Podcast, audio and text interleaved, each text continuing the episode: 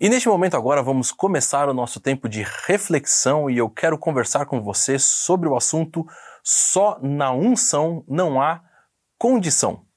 O nosso texto, o nosso assunto agora vai falar um pouquinho sobre dois reis de Israel que no passado tiveram a unção de Deus sobre a vida deles, mas vamos perceber que o fato deles receberem essa unção não necessariamente deixou-os habilitados para exercer a função de liderar Israel ali naquele contexto.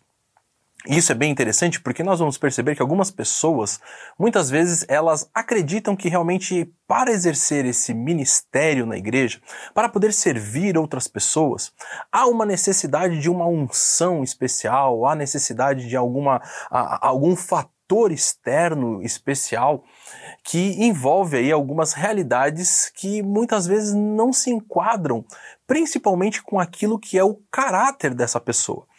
E ela então parece que fica em busca de alguma coisa externa, às vezes, talvez, quem sabe, algum certo tipo de autoridade externa, ou às vezes algum tipo de percepção das pessoas que estão ao seu redor sobre essa situação, sobre até mesmo a posição dela nessa situação, mas nem sempre isso parte de um coração que está conectado com Deus e um coração que está desejoso de servir as pessoas, entendendo a necessidade que essas pessoas têm e como elas podem uh, realmente trabalhar com essas pessoas para que para levá-las a obedecer à vontade de Deus, para estar em conexão com esse Deus que é tão grandioso, tão poderoso, tão amoroso. E esses personagens que nós vamos conversar nesta manhã agora é o rei Saul e o rei Davi. Mas para entender melhor toda essa situação e o que vem a ser essa, uh, esses dois grandes personagens do Antigo Testamento e a relação que eles vão ter com o povo de Deus, nós precisamos perceber que o povo está passando por um período muito complicado da existência do povo. Nós lembramos que Deus havia libertado o povo de Israel do cativeiro do Egito, do, do Egito havia levado esse povo com mão forte e poderosa durante todo o deserto, toda aquela caminhada tão longa que eles tiveram no deserto. Claro que algumas coisas têm a ver com as próprias decisões e erros que cometeram ali, mas Deus os sustentou até o ponto de poderem entrar na terra prometida. Essa terra que era tão aguardada e tão esperada por cada um deles. Por aquelas pessoas que saíram daquele momento de julgo, momento de, uh, de servidão, onde passaram por tantos anos ali no Egito, e agora chegam no lugar que é deles, no lugar que agora eles vão ter ali a presença de Deus, eles vão poder ser o povo, eles vão poder ter o seu, a sua própria terra, e vão poder então a aproveitar todas as promessas que a aliança trazia para eles, como esse povo especial de Deus. Esse povo que tem uma relação tão íntima e pessoal com um Deus que havia com tanto poder os libertado do Egito. Porém, o que nós vamos perceber na história bíblica é que o povo entra na terra com Josué e ele começa a conquistar uma boa parte da terra, mas não chega necessariamente a conquistar a terra por completo. E aí o que vai acontecer é que logo depois que Josué morre, não há um novo líder, assim como Josué foi o sucessor do grande líder Moisés, que havia então sido usado por Deus para libertar o povo do Egito, que confrontou o faraó, que abriu o mar vermelho, enfim, que tantas coisas ali pôde fazer por esse povo. Agora Josué, que está ali ah, liderando o povo, ele morre e não há um líder que vai assumir essa função. É interessante até a forma como o livro de Josué começa, porque ah, Deus vem para Josué e fala: olha, ser forte, ser corajoso, Josué, você tem uma grande tarefa para realizar. E nós sabemos que Josué tem um caráter extremamente uh, forte, tem um caráter aprovado por Deus, porque lembramos da história uh, que está narrada no Pentateuco sobre a Josué e Caleb, que foram os dois espias que, quando retornaram da terra, haviam dito que sim, nós devemos ir lutar e nós vamos conquistar essa terra porque Deus está conosco. Mas então, quando Josué falece, não tem outro. E a coisa começa a ficar extremamente complicada. Exatamente porque esse período vai ser caracterizado pela falta de liderança de alguém que vai assumir a posição ali diante do povo, de levar esse povo a estar sempre conectado com Deus e fazendo aquilo que é a vontade de Deus para o povo. A grande marca do livro de Juízes, que é o livro que vem logo depois de Josué, é que não havia rei em Israel e cada um fazia o que parecia certo aos seus próprios olhos, cada um fazia o que achava certo. E não necessariamente havia uma conexão direta com esse Deus que havia dado uma aliança e que exigia, assim, desse povo obediência àquilo que ele via, havia determinado. E o fato de não ter um líder, que é essa marca central do livro de Juízes, vai apresentar característica muito peculiar, que o povo, ah, exatamente por não ter esse líder, fica solto, vamos dizer assim, né? fica sem um referencial de como deveria fazer e acaba se desviando dos caminhos do Senhor, acaba ah, se afastando da vontade de Deus e acaba pecando. E com isso, Deus então a, permite que esse povo, o povo de Israel, acabe sofrendo algum tipo de a, intervenção ou acaba, acabe sofrendo um outro povo que vem guerrear contra eles e vence a batalha contra o povo de Israel, muitas vezes levando até mesmo alguns cativos ou trazendo grande a, sofrimento para o povo.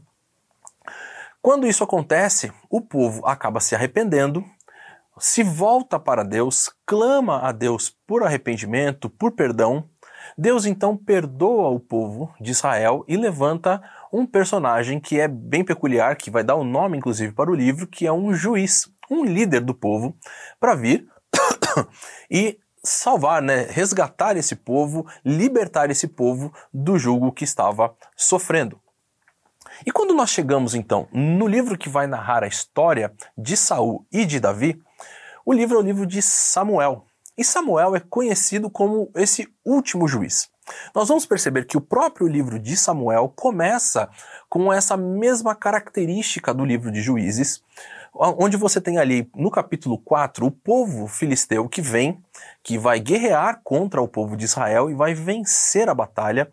E inclusive não só ah, trazendo uma trazendo dor e sofrimento para o povo de Israel, mas levando inclusive a arca da aliança para o seu território, levando então esse, uh, esse instrumento né, que é dado por Deus, essa, uh, esse marco da presença de Deus junto com o povo de Israel, ele é levado para o povo de Israel.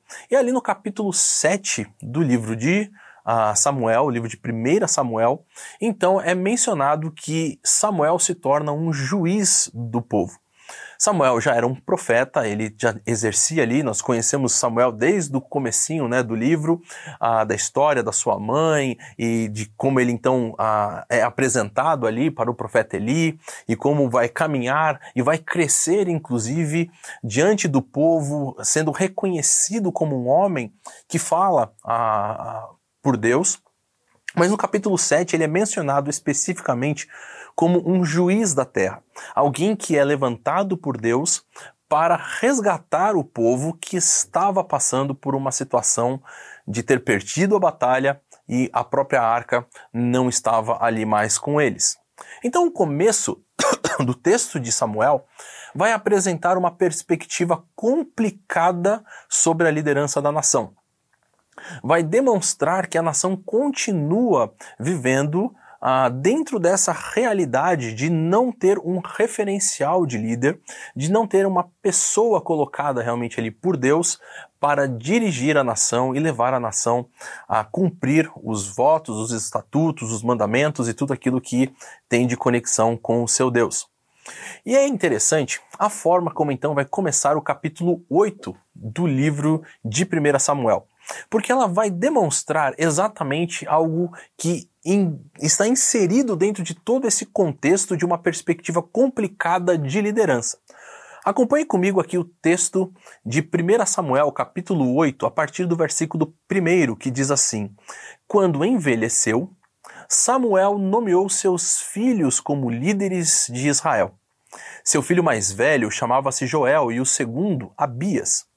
Eles eram líderes em Berseba, mas os filhos dele não andaram em seus caminhos, eles se tornaram gananciosos, aceitavam suborno e pervertiam a justiça.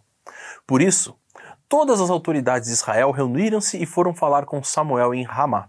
E disseram-lhe: Tu já estás idoso e teus filhos não andam em teus caminhos. Escolhe agora um rei para que nos lidere à semelhança das outras nações.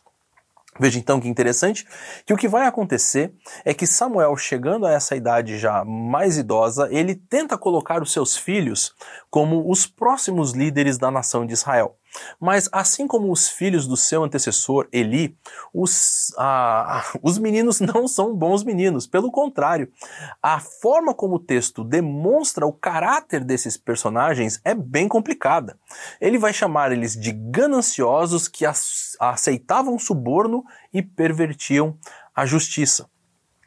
Então o que a gente vai perceber é que mesmo Samuel sendo um grande líder do povo e tentando colocar os seus filhos como os próximos a liderar, a dar continu continuidade a esse bom trabalho uh, que ele realizou, isso não está impregnado no coração desses jovens. Isso não está exatamente na vida deles. O caráter deles não acompanha a posição de liderança que o próprio pai quer colocar sobre eles. E aí então o povo de Israel vai reclamar dessa situação e vai falar assim: nós não queremos esse tipo de questão, não queremos que os seus filhos liderem sobre nós. Até mesmo porque temos visto o caráter desses, uh, desses dois e não queremos eles como nossos líderes. E é aí que o texto vai ficando mais interessante. Por quê? Porque daí então eles vão pedir um rei. E isso é bem interessante, porque oficialmente o pedido de um rei não é necessariamente algo ruim, mas dentro desse pedido há uma questão que está envolvida que é muito séria. Porque eles dizem que eles querem um rei para serem como as outras nações. Porém, aí eu quero que você acompanhe comigo. O que está em jogo nessa situação? Desde que Deus retirou o povo do Egito e caminhou com esse povo no deserto, Deus tem dito para esse povo que ele é um povo santo e um povo separado, exatamente para ser um diferencial na terra para os outros povos. Eles tinham uma função específica de claro, proclamar aos outros povos quem é o Deus verdadeiro. Eles tinham essa função sacerdotal de levar a mensagem do reino para as outras nações, mas o que eles tinham que perceber é que eles eram sim uma nação separada. E isso vai ficar tão claro na continuidade do nosso texto. A partir do versículo 6, o texto diz assim: Quando, porém, disseram: Dá-nos um rei para que nos lidere, isso desagradou a Samuel. Então ele orou ao Senhor e o Senhor lhe respondeu: Atenda a tudo o que o povo está lhe pedindo. Não foi a você que rejeitaram, foi a mim que rejeitaram como rei. Assim como fizeram comigo desde o dia em que os tirei do Egito até hoje, abandonando-me e prestando culto a outros deuses, também estão fazendo com você. Agora, atenda-os, mas advirta-os solenemente e diga-lhes quais direitos reivindicará o rei que os governará. O texto de Deuteronômio, capítulo 17, apresenta o que a lei traria sobre o rei de Israel. O rei estava assim prescrito dentro da aliança, estava escrito dentro da lei o que esse rei poderia fazer, e se há um mandamento, se há todo um capítulo falando sobre esse rei, é porque sim, havia a possibilidade de ter um rei em Israel. Mas aqui a grande questão não é essa. Veja só que o texto vai indicar que esse povo, que já está passando por tempos difíceis e que vem isso sendo somado há muito tempo, eles agora têm uma nova situação complicada. Eles já vêm passando desde a época dos juízes sobre o fato de não ter uma liderança, sobre estarem perdidos em relação a isso, e agora os filhos de ah, Samuel estão ali para serem colocados como líderes, e eles falam: não, é melhor então a gente ter um rei para nos liderar como as outras nações fazem. O que é muito importante a gente observar é que muitas vezes, quando estamos passando por um momento extremamente complicado, extremamente difícil, é aquela situação de que parece que a grama do vizinho sempre está melhor do que a nossa. Parece que a gente está olhando para a nossa situação, olhando para as coisas que estão envolvendo a nossa realidade, percebendo o sofrimento, e nós não estamos olhando de uma forma objetiva para aquilo que Deus está fazendo. E veja só, é exatamente isso que Deus vai colocar. Eles não estão rejeitando você, Samuel, eles estão me rejeitando como, como o rei deles. E eles não fazem isso agora, na verdade, eles fazem isso desde que eu os tirei do Egito. Esse tem sido o modo deles agirem como povo desde que eu me mostrei para eles como um Deus tão poderoso, um Deus que era libertador e que fez as grandes maravilhas que o povo pôde acompanhar desde o Egito. Mas agora esse povo rebelde está me rejeitando como rei. E a gente precisa então parar para pensar um pouquinho sobre essa situação. Quando nós estamos então nessa situação difícil e complicada da vida, nós precisamos lembrar que Deus é o Deus da nossa vida e que Ele tem sim um propósito e Ele está caminhando conosco dentro desse propósito. Precisamos perceber então o agir de Deus e as decisões e a direção que Deus está dando para cada um de nós. E olha só como a coisa vai ficando cada vez maior. O texto vai dizer que esse rei teria algumas, alguns tipos de uh, direitos para reivindicar a respeito do povo de Israel. E esses direitos não eram coisas tão simples. Se você quiser depois acompanhar um pouquinho mais o texto de 1 Samuel capítulo 8, você vai poder ver. Mas quando nós chegamos no capítulo 9, olha que interessante e importante que vai acontecer. Porque agora o texto vai apresentar, já que o povo quer um rei, e Deus então falou, já que eles me rejeitaram, dê um rei para eles, quem é esse primeiro rei? E o texto começa assim, no versículo 1 do capítulo 9. Havia um homem de Benjamim, rico e influente, chamado Quis, filho de Abiel, neto de Zeror, bisneto de Becorate e trineto de Afia. Ele tinha um filho chamado Saul, jovem de boa aparência, sem igual entre os israelitas. Os mais altos batiam nos seus ombros. E aconteceu que as jumentas de Quis, o pai de Saul, extraviaram-se. E ele disse a Saul: Chame um dos servos e vá procurar as jumentas. Eles atravessaram os montes de Efraim e a região de Salissa, mas não as encontraram. Prosseguindo, entraram no distrito de Salim, mas as jumentas não estavam lá.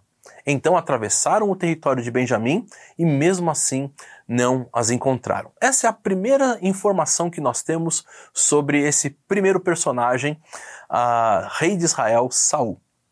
Ele vem de uma família rica e influente, Vemos aí toda a, a, sua árvore genealógica, né? Temos todos aí os seus descendentes, pai, avô, bisavô e todas essas coisas que você tem, trisavô. Uma família que tinha um, um, um relato histórico muito grande.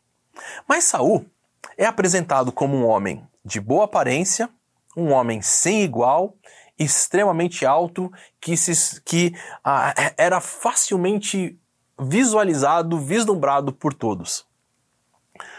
Porém, o seu pai tem um sério, pequeno problema. As jumentas dele se perdem. E aí então ele chega para o Saul e fala: ó, pega mais um servo e vai procurar as jumentas. E aí talvez pareça, pode parecer assim, mas que tarefa simples, quer dizer que para o primeiro rei de Israel, a primeira tarefa que a gente vê que ele vai realizar como o personagem que está sendo apresentado como esse que será o rei é buscar jumentas. E aí que é mais interessante ainda. Por quê? Porque ele não consegue cumprir essa tarefa.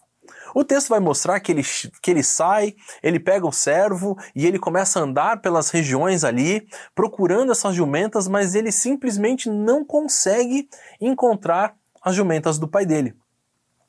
E aí, continuando no versículo 5, diz assim: Chegando ao distrito de Zuf, disse Saul ao seu servo: Vamos voltar, ou meu pai deixará de pensar nas jumentas para começar a preocupar-se conosco. Então, basicamente, Saul desiste daquela tarefa e diz: Olha, é a melhor coisa a gente voltar, porque senão eu sou mais importante do que as jumentas e o pai vai ficar mais preocupado comigo. Porém, o servo que ele havia levado diz assim: o servo respondeu: Nesta cidade mora um homem de Deus que é muito respeitado. Tudo o que ele diz acontece. Vamos falar com ele. Talvez ele nos aponte o caminho a seguir. Então o que a gente percebe é que o servo de Saul está muito mais conectado com a tarefa e preocupado em terminar a tarefa bem do que o próprio Saul. Saul já quer logo voltar para casa e desistir de tudo, mas o servo ele vê que não, peraí, aqui há um homem de Deus, vamos consultar primeiro o homem de Deus. O que seria natural, talvez, seria falar assim, não, então Saul agora fala assim, é verdade, já que temos que cumprir a tarefa, vamos cumprir, vamos lá falar com o homem de Deus. Mas não é assim exatamente que Saul responde. E ele diz assim: Se formos, o que lhe poderemos dar? E a gente então percebe que Saul vai colocar um, um pequeno empecilho. Olha, nós não temos nada para oferecer para ele. A comida de nosso saco de viagem acabou, não temos nenhum presente para levar ao homem de Deus, não temos nada para oferecer. E aí o servo de Saul é que vai dar mais uma vez a resposta. O servo lhe respondeu: Tenho três gramas de prata, darei isto ao homem de Deus, para que ele nos aponte o caminho a seguir. Saul se torna um rei mas um rei extremamente desastroso. E vemos que essas atitudes de Davi, esse tipo de caráter de Davi, de um homem que de repente começa a desistir daquilo que é o seu projeto, um homem que não consegue realizar e ir até o fim da tarefa, da missão que foi dada, né? Não tem missão dada, missão cumprida. Pelo contrário, ele é aquele que desiste da coisa. E esse tipo de atitude desastrosa de Saul, esse tipo de coração que não está totalmente conectado com a própria missão que é dada, é a, o primeiro rei de Israel. Nós vamos ver que Samuel unge Saul e vemos então como é que vai ser a atitude desse novo rei. Olha só, o capítulo 13 de 1 Samuel nós temos várias questões que envolvem Saul ao longo dos capítulos, mas eu gostaria de mencionar essa do capítulo 13, a partir do versículo 6, que, no, que vão nos dar um pouco de ilustração de como que é Davi, ou Saul, dentro dessa sua tarefa de rei. O texto diz assim: quando os soldados de Israel viram que a situação era difícil e que o seu exército estava muito pressionado, esconderam-se em cavernas e buracos entre as rochas e em poços e cisternas. O que vai acontecer aqui é que o povo filisteu havia acampado perto ali, dentro do território já de Judá, e eles estavam prontos para guerrear. Saul então pega o seu exército e também vai acampar ali. Só que o povo de Israel, liderado por Saul, ele está com medo, ele está percebendo que a situação não é muito favorável e a resposta que ele dá é uma resposta de medo. Mais uma vez, isso nos faz lembrar da aliança, faz nos lembrar do texto de Deuteronômio capítulo 20, quando fala como deve ser o procedimento do povo quando está em guerra. Porque o texto lá vai nos dizer que, olha, quando o povo de Israel se reunir para guerrear, deve ter algumas questões que devem envolver esse pessoal. Uma delas é assim: olha, se você plantou aí uma, a, uma vinha e ainda não colheu do fruto, então volte lá para sua casa para que você possa colher do fruto e você não e esse fruto não seja dado para outro. Se você está prometido em casamento, volte para sua casa para que não tenha o perigo de você morrer na batalha e a sua mulher ser dada para outro. E é interessante que, quando, enquanto as outras nações, quando iam para a guerra, tinham que levar a sua grande quantidade de homens preparados, carros de guerra e tantas outras coisas, para o povo de Israel a situação era diferente. Para o povo de Israel, a grande questão é: Deus é que vai lutar as batalhas. O povo não precisava ter medo, porque Deus era o Deus dos exércitos, o Deus que tem todas as estratégias e que vai vencer todas as batalhas. Mas Saul, vendo os seus homens temendo, ah, começando a se esconder em buracos, em cavernas e todos esses lugares, o que, que ele vai fazer? Olha só, alguns hebreus até atravessaram o Jordão para chegar à terra de Gade e de Gileade. Saul ficou em Gilgal e os soldados que estavam com ele tremiam de medo. Ele esperou sete dias, o prazo estabelecido por Samuel, mas este não chegou a Gilgal. E os soldados de Saul começaram a se dispersar. E ele ordenou: Traga-me o holocausto e os sacrifícios de comunhão. Saul então ofereceu o holocausto. Quando terminou de oferecê-lo, Samuel chegou e Saul foi saudá-lo. Disse então Samuel: você agiu como um tolo, desobedecendo ao mandamento que o Senhor, o seu Deus, lhe deu. Se você tivesse obedecido, ele teria estabelecido para sempre o seu reinado sobre Israel. Mas agora o seu reinado não permanecerá. O Senhor procurou um homem segundo o seu coração e o designou líder de seu povo, pois você não obedeceu ao mandamento do Senhor. Então aquele Saul, antes de ser ungido rei de Israel, que saiu para buscar as jumentas do seu pai, mas não ah, conseguiu realizar a sua tarefa, agora, como rei de Israel, também coloca tudo a perder. Ele é apressado, ele não faz a sua função, mas começa a fazer função do profeta Samuel. Ele ah, fica com medo do fato de que pessoas estão indo embora, como se Deus ah, só pudesse dar a vitória se todos ali ficassem.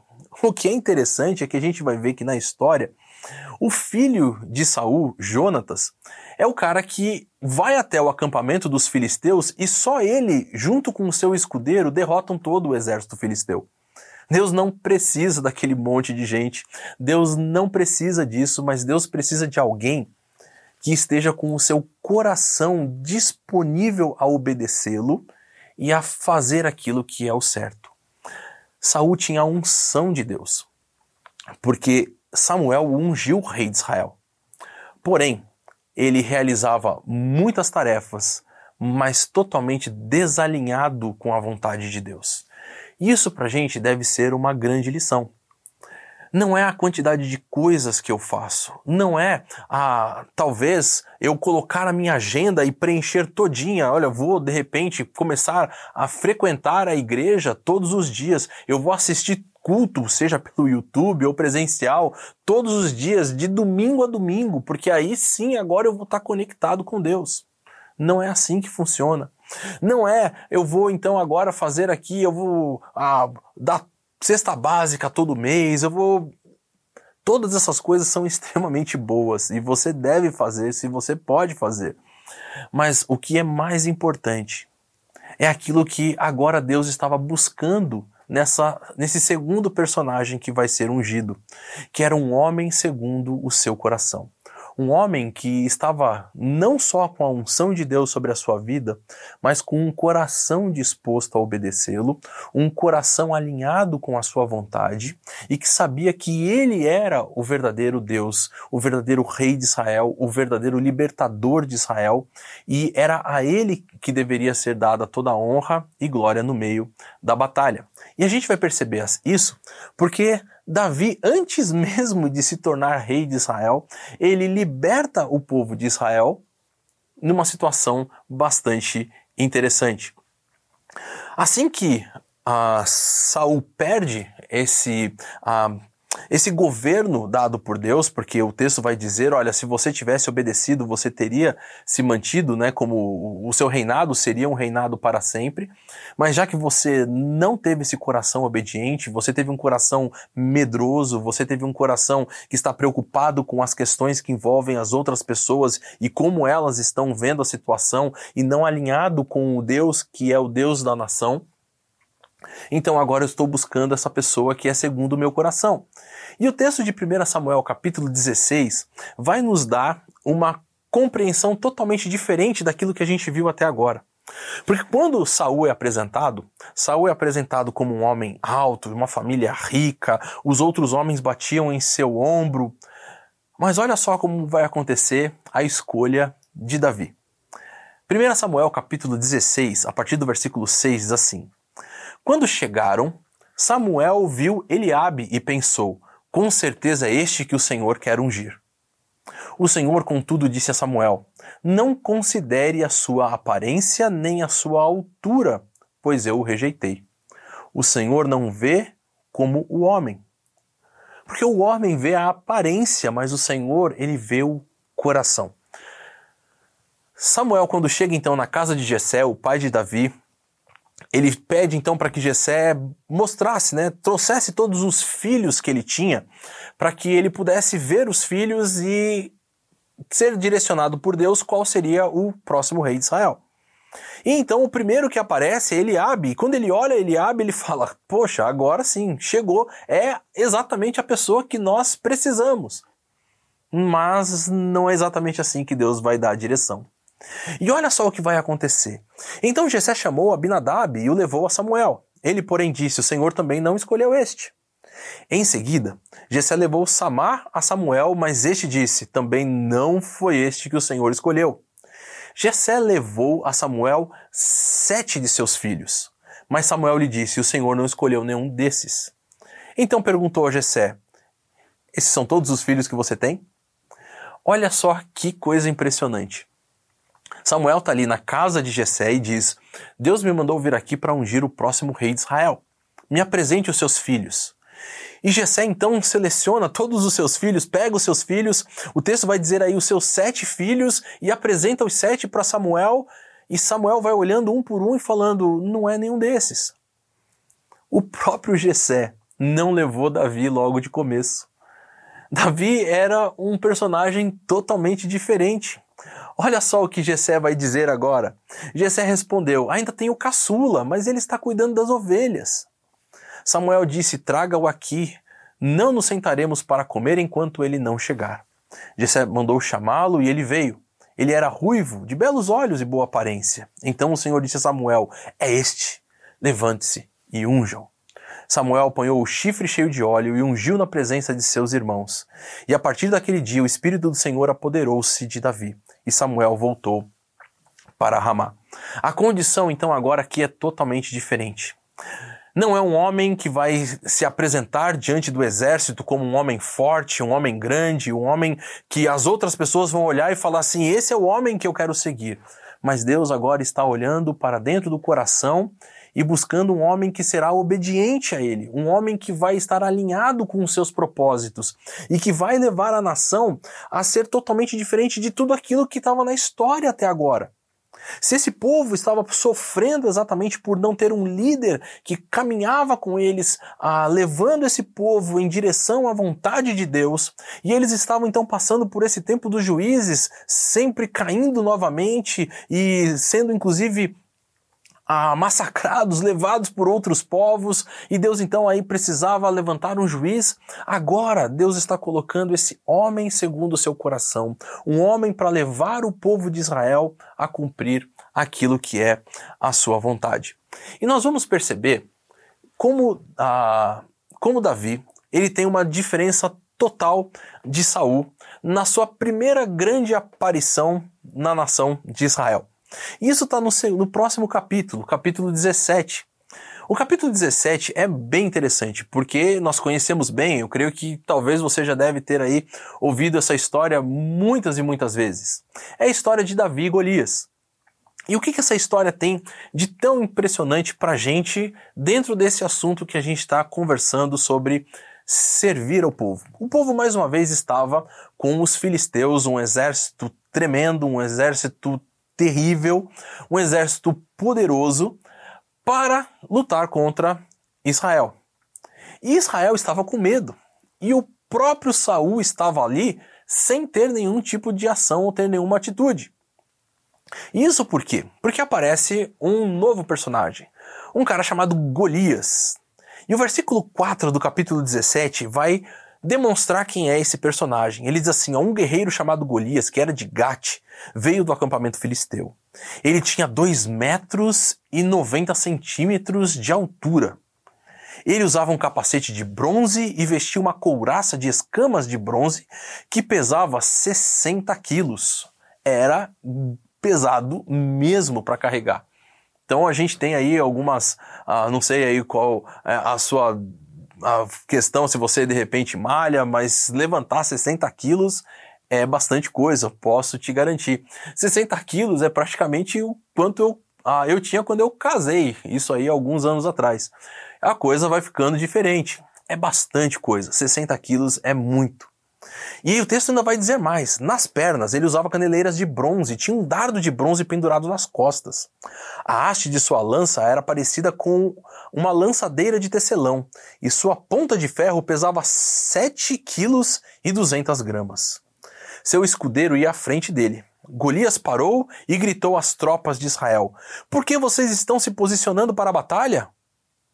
Não sou eu um filisteu e vocês, os servos de Saul? Escolham um homem para lutar comigo. Se ele puder lutar e vencer-me, nós seremos seus escravos. Todavia, se eu o vencer e o puser fora de combate, vocês serão nossos escravos e nos servirão. Mais uma vez, o povo estava numa situação extremamente complicada, precisava de alguém que viesse para solucionar o problema desse povo. E sabe quem estava ali? Saul o homem ungido por Deus, o homem que era o rei de Israel, e ele estava ali com todo o seu exército. Aquele homem que era um diferencial de todos os outros, que se sobressaía, que os outros ficavam nos seus ombros, ele estava ali. Ele estava ouvindo tudo isso que estava acontecendo. E o que exatamente Saul estava fazendo? Estava protegido e com medo, longe ali do campo.